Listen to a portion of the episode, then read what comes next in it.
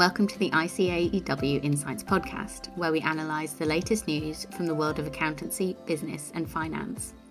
I'm your host, Philippa Kelly, Director of Financial Services at ICAEW. This episode, we're looking at why you should be thinking about your digital assets and the issues with inflation. I'm joined by author and presenter Jamie Bartlett and Sunday Times economics editor and author David Smith. First, we turn to digital assets. Welcome back to ICAEW Insights, Jamie.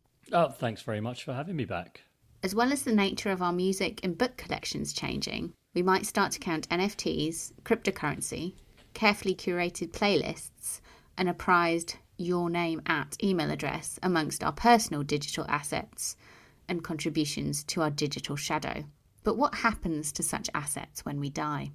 Firstly, for our listeners, what do we mean by digital assets in this context? And Jamie, what is a digital shadow? Well, it's simple, really. You've mentioned some of them. Things that we own that either mean something to us, sort of financially, or just because we come to value them in other ways, are increasingly digital. I have a huge book collection online. I have a huge music collection online, carefully curated, spent a lot of time and money building that up. But also, especially younger people, increasingly investing what money they have in these sort of things like non fungible tokens or cryptocurrencies, things that are.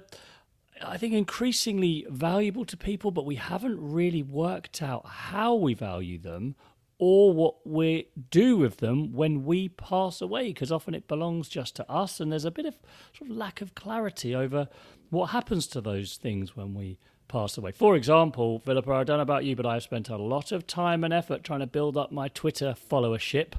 I think that's worth something, but I've never given any thought to what I might do with that. Probably give it to my daughter or something when I die. So, th- so this is the sort of the, the increasingly important world of your digital assets and what we do with them. And connected to that, I, I call it a digital shadow. It's a, it's a kind of a version of you that's online. All those data points that are collected about your your your Google searches and YouTube video plays and increasingly your use of smart devices that's creating a version of you that is somewhere out there in the world held on servers all over the place that is valuable and is maybe really important as well for you to know what it is. And again, we don't really know what to do with any of this, especially when we pass away. So, to me, this is one of the most difficult, but one of the most interesting things about the digital world at the moment, and we, we still don't really know how to answer it. And for many of us, it, it's probably been a slow but quite obvious evolution in some ways. So I remember buying my first iPod and being so excited that every piece of music that I wanted to listen to could be on this iPod and not in a big stack of CDs. And now, as a as a parent, I'm thinking, oh, should I be getting an email address for my daughter so that by the time she is is ready for that, um, she doesn't have to be her name five six seven eight nine ten. she can have have something that's more unique. and this all happens without us really thinking about it. So I'm quite curious as to when did you first start thinking about this and why? Probably just as I've got older, I got closer to death myself somehow. but it, it, I, I suppose increasingly realizing that so many of the things, and I keep trying to remember to write a will, and then I think, oh, I'm not sure what I would put in it. I've thought, oh, if I, I better make sure that the passwords to my various accounts are somewhere that my my next of kin would be able to access because increasingly read with horror the stories of people who haven't given anyone the passcodes to their cryptocurrency accounts, but also just to be able to close down accounts, for example. It's a really difficult time, of course when you're going through this and you need to be prepared and, and ready for it. I think one thing that really jumped out at me and the minute I read this, I thought this is a big thing, was that by some estimates, by about 2065, I think, there'll be more dead people on Facebook than living ones. So you're gonna, it's Facebook will actually be some kind of strange sort of digital zombie world where the living are wandering around trying to find other living people. And I suppose it's it's that it's a combination of these stories and, and getting older myself has made me realise that I think this is going to become one of the most important things for people and companies to start to touch, sort of grapple with in the next ten years, and with increasing sort of speed because as we head towards the turn of the century, if you can believe it, this is going to become a bigger and a bigger problem. And it's perhaps a bit morbid, as you say, but fascinating as well in that I suppose as a geriatric millennial myself, as I would be classed, um, I'm someone who collects experiences apparently over things. So this will become more and more of a, a way of being for people.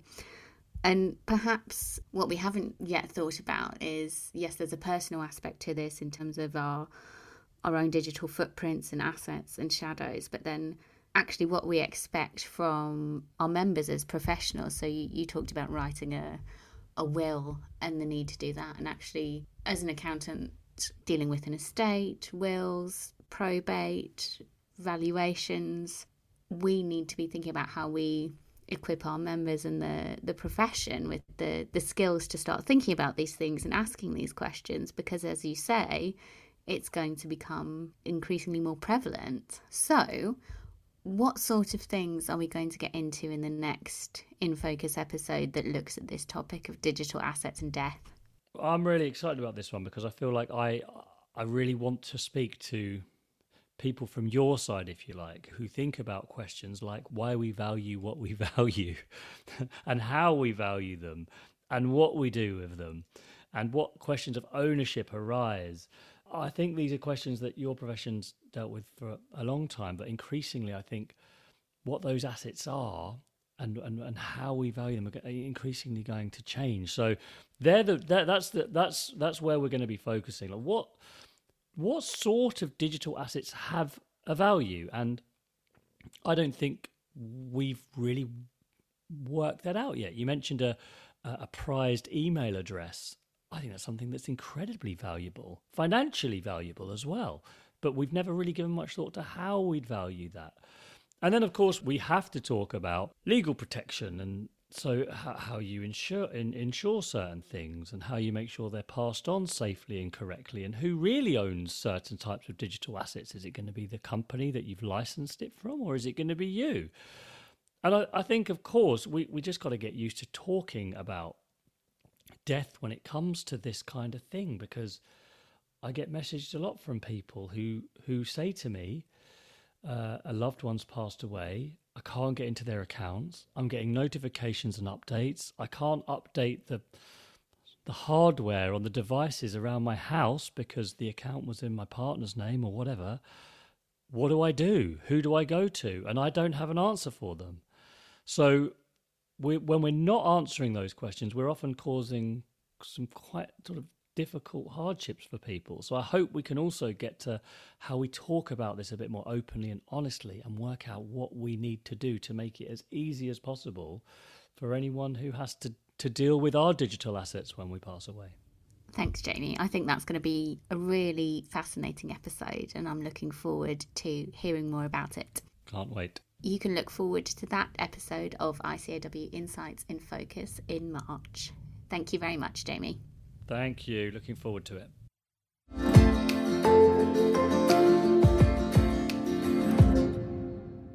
Inflation and its relationship or lack of to the loosening of COVID restrictions, supply chain challenges, the great resignation, and energy price fluctuations have dominated the headlines in recent months. To consider the issues around inflation, I'm joined by David Smith, economics editor of the Sunday Times since 1989 and author of several books, including Free Lunch, Easily Digestible Economics, and Something Will Turn Up Britain's Economy, Past, Present, and Future.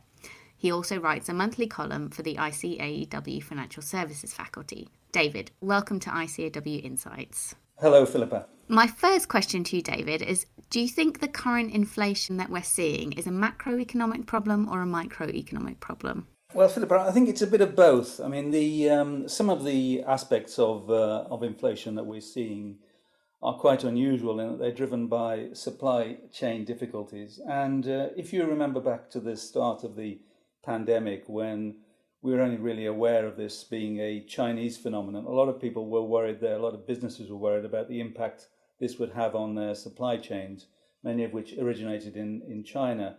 And then it evolved into, uh, of course, we went through lockdowns, we went through, in many countries, the biggest drop in economic activity in 2020 for, for many decades, in the case of the UK for nearly 100 years. And then when economies were switched back on again, we saw the impact of that in terms of supply chain difficulties, something we haven't really had uh, in in the modern era. You know, usually we've relied on always on, always available uh, components and supplies. So this has been unusual. Now, you, it's an interesting uh, question about macroeconomic versus microeconomic. If you look, for example, at um, chip shortages, which are affecting uh, the supply of, uh, of new cars, and which have produced this extraordinary phenomenon in, in terms of second-hand car prices, which, which have risen by nearly 30% over the past 12 months. That is a sectoral problem for the motor industry. But I think the fact that um, many of these supply chain difficulties, many of the shortages for raw materials and so on, make a series of microeconomic problems into a macroeconomic problem, if that makes sense. That does. And do you think we are starting to see the end of some of those supply chain challenges? or are we still in the middle of it all? The evidence from the surveys is that the uh, the shortages are beginning to ease, and um, I think one of the interesting things is that uh, the extent to which you know consumers were protected from those uh, supply chain difficulties. We didn't really see the empty shelves that people had uh, had warned about. But as far as businesses are concerned, you know, in the construction industry, materials are difficult to get hold of I mentioned the uh, car industry, but throughout, uh, if you look at the surveys, uh, most of them suggest that the uh, the difficulty of obtaining supplies is beginning to ease. Um, you know, and it's interesting how this has now evolved into not just shortages of components, shortages of materials, but also shortages of people, which again is not something we'd have expected before and during the pandemic. So labour shortages have almost become a bigger feature and a bigger uh, explainer, if you like, of inflation than than supply chain difficulties. So, do you think that we will see the the much talked about risk of wage inflation crystallising? And despite the the recent unpopular comments from Andrew Bailey, and particularly as as the Great Resignation, as it's been referred to, seems to continue. Yeah, I mean that's a very good question. I, I don't think Andrew Bailey uh, won many friends with those comments, but what he was trying to say, I think, was that um, if people try to chase the peak in inflation that we're going to see in the UK of maybe between seven and eight percent uh, uh, in the uh, in the spring in April, then we'll all end up worse off, and we'll we'll end up with higher unemployment uh, and so on. That you know the, the Bank of England has been quite famous for looking through episodes of high inflation in uh, in previous years and I think he, he was essentially asking people to look through this spike in inflation and not try and chase it higher. What's happening in the labour market is uh, is certainly not in any way a, a, wage price spiral of the sort we used to have in the 60s and 70s. Even though wage growth has, has moved higher and earnings growth has moved higher and settlements have moved higher, they are still well below where inflation is and where it is expected to be. So a typical picture for average earnings growth is around about 4% year on year at the moment. Pay settlements aren't as important as they used to be because uh, you know most people negotiate uh, individually rather than through trade unions. But pay settlements are of the order of 3% on average. So again, well below that projected inflation rate that we're going to see in the, uh, in in the spring. So I think it was a bit of a clumsy message, but I think it's it's sort of what is happening that uh, that people are going to have to take a fall in real wages on the chin for the next few months and hope that uh, the Bank of England and others are right and inflation heads down as we as we move into the second half of the year. How consistent would you say that picture is in terms of taking it on the chin? So, if we think back to recent headlines and, and where you've you've written for us, for example, about the unequal impact of inflation and the headlines from this weekend of, of bankers' bonuses returning, are those averages disguising very different pictures?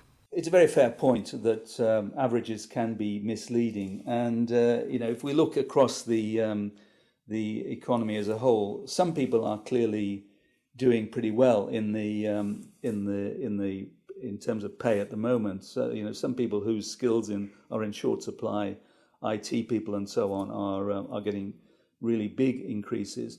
Uh, and so, as you say, there's been the return of of, um, of, of city bonuses.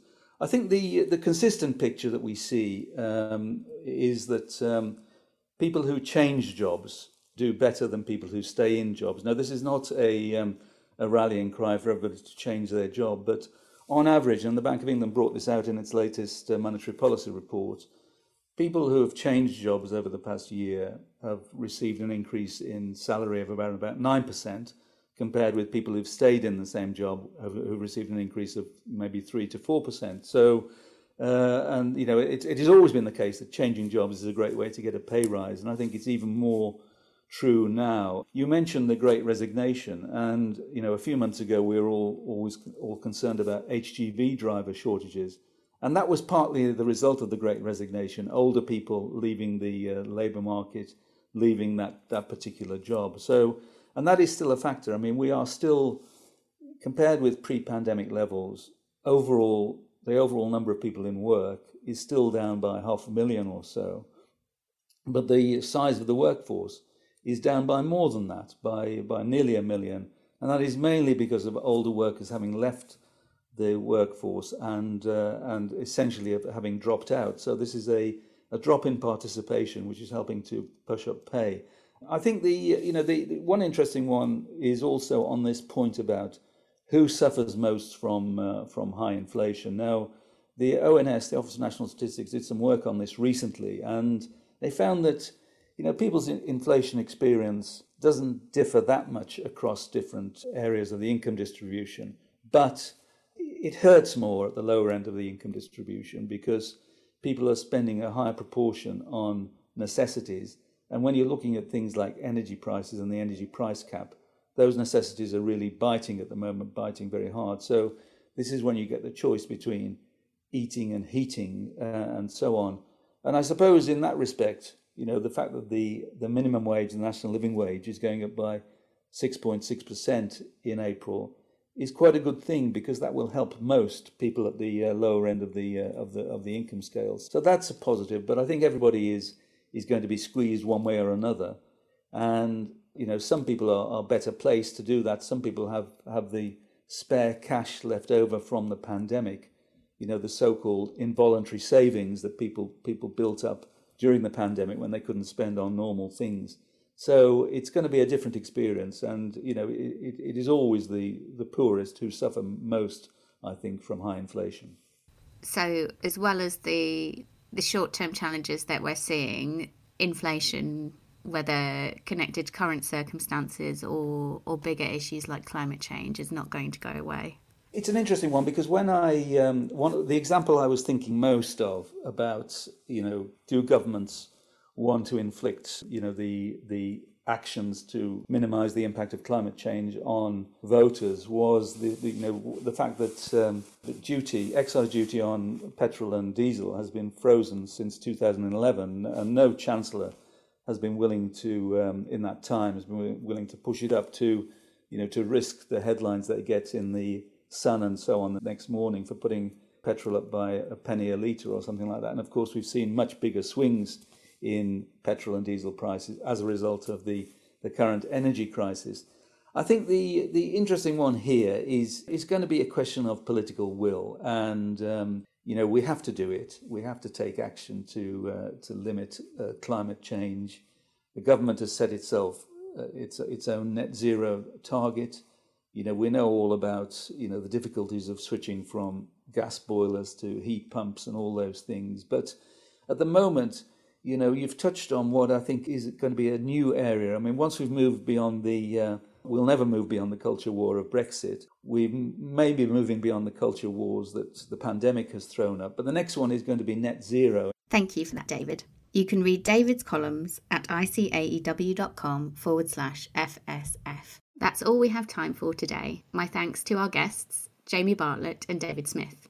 Thank you very much for listening. If you've enjoyed this episode, remember to subscribe to ICAEW Insights on Apple Podcasts, Spotify, or wherever you get your podcasts.